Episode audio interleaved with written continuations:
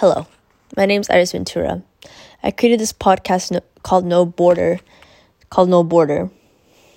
I created this podcast in order to advocate for illegal immigrants who have encountered mistreatment at border facilities, have encountered discrimination such as um, health insurance or not being able to get money for college, even though they've been here for most of their life. I also want to talk about the current climate I want to I want to know and I want to answer this question for you guys. Is it getting better? Is the situation getting better? Is COVID 19 impacting the situation? I want to bring awareness to the situation that immigrants face. I want at the end of this podcast, I will be linking um, a separate document. I will be linking places where you guys can donate. Um, and of course, let's just get started. I first want to talk about why people come here in order to give you guys a better understanding and maybe empathize with the illegal immigrants that I'm talking about. I want to humanize them. People have been coming here since the 1920s. Most come here to achieve the American dream. They come here in order for a better life, to escape poverty, the danger, the, the dangers of gangs. Um, my mom personally came here to to avoid poverty she wanted to give me a better life. Even though I wasn't born yet, she knew what she wanted. She knew that she wanted to approach the American dream. And now here I am being able to talk to you guys. Um, many of my family members many of my family members have stated that they came here for various reasons, especially the male the male side of my family members have said that they've escaped gangs and violence that's happened in Mexico and they are just like any other human, even with the illegal status. And to continue talking about this and how much more difficult has become in America, America, and an ABC News report by Elizabeth Scholes, she stated that more than 172,000 immigrants were stopped at the border last month the most in 20 years. This is actually a recent ABC News reports.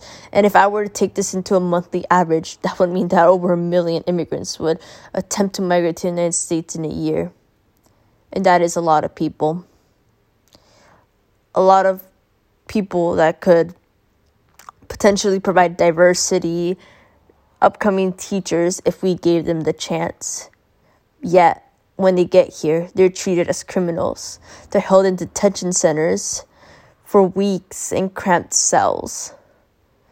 Directly quoting Time magazine article by Madeline Jong, she describes these as adults and ch- she just says adults and children have been held for days, weeks, or even months in cramped cells, sometimes with no access to soap, toothpaste, or places to wash their hand or shower.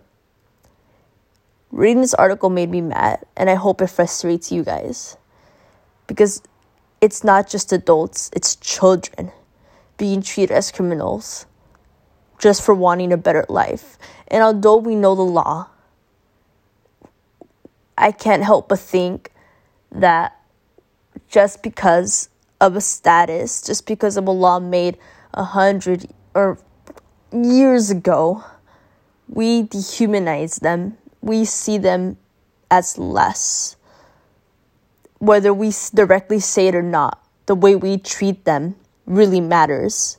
Humanity matters.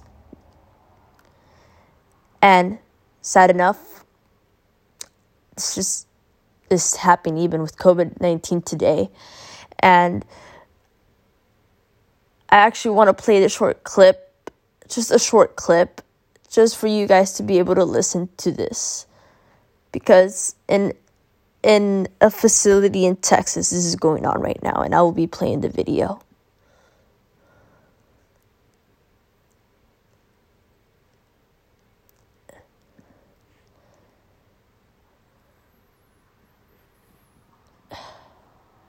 Sorry, technical difficulties. An ad occurred. So while the ad is uh, processing, I also would like to set up with my next section. I want to talk about how how does an undocumented person's life look like in America today. And ad is still continuing. I guess good thing this is a draft.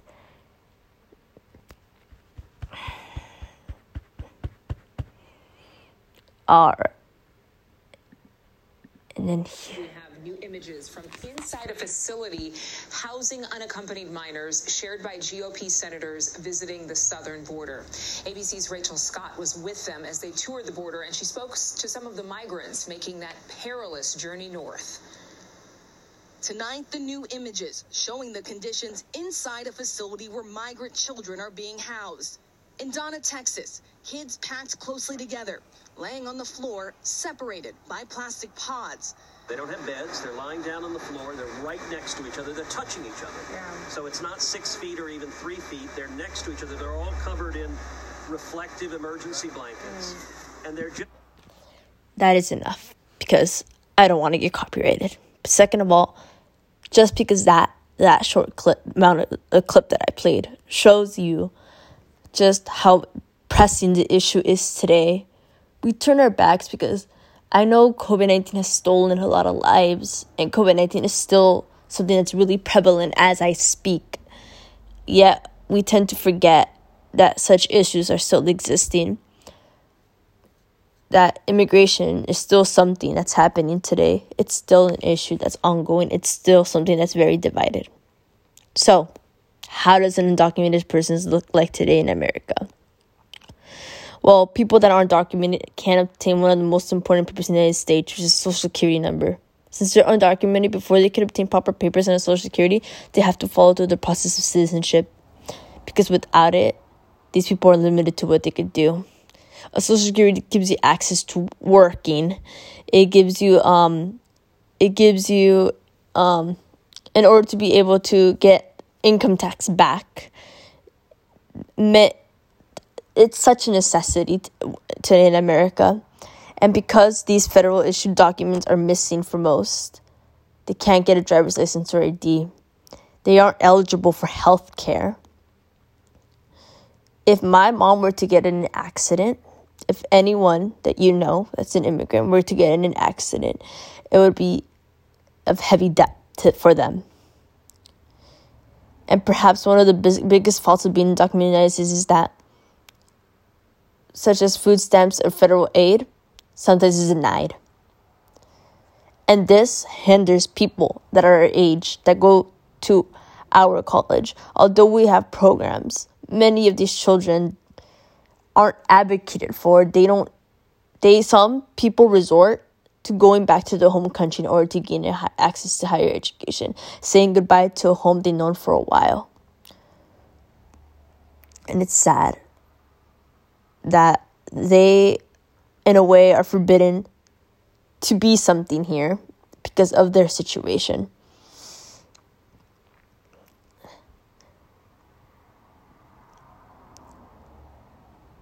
Isn't it? It's just crazy how not having citizenship can have an everlasting effect of bringing education and income inequality.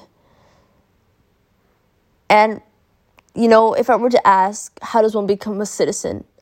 if I said it was pretty simple, that if you're born here or not and you need to apply for it and applying for it is easy, I'd be lying. It's true. If you aren't born here, you need to apply, but it's not simple. You have to be here lawfully for five years, or you need to be married to an American citizen. Many people, it takes years for them to become an American citizens as it's getting more costly as we speak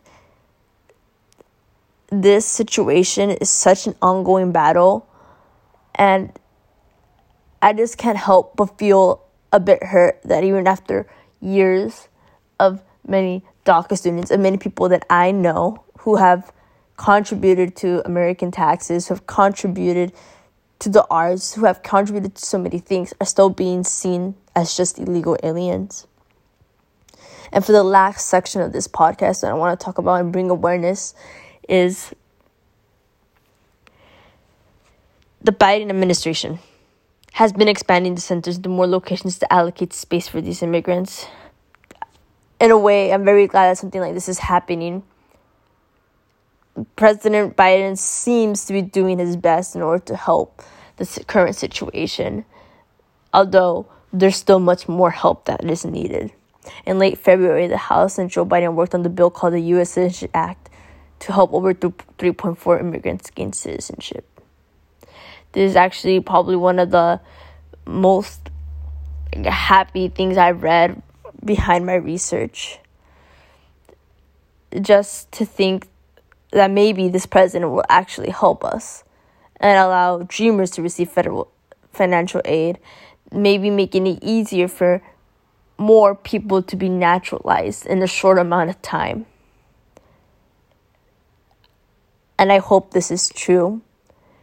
But I think in order to continue this fight, I'd like to invite anyone that's listening to this podcast to research more. Talk to your family, talk to your classmates, talk to anyone you think might know anything in order to help.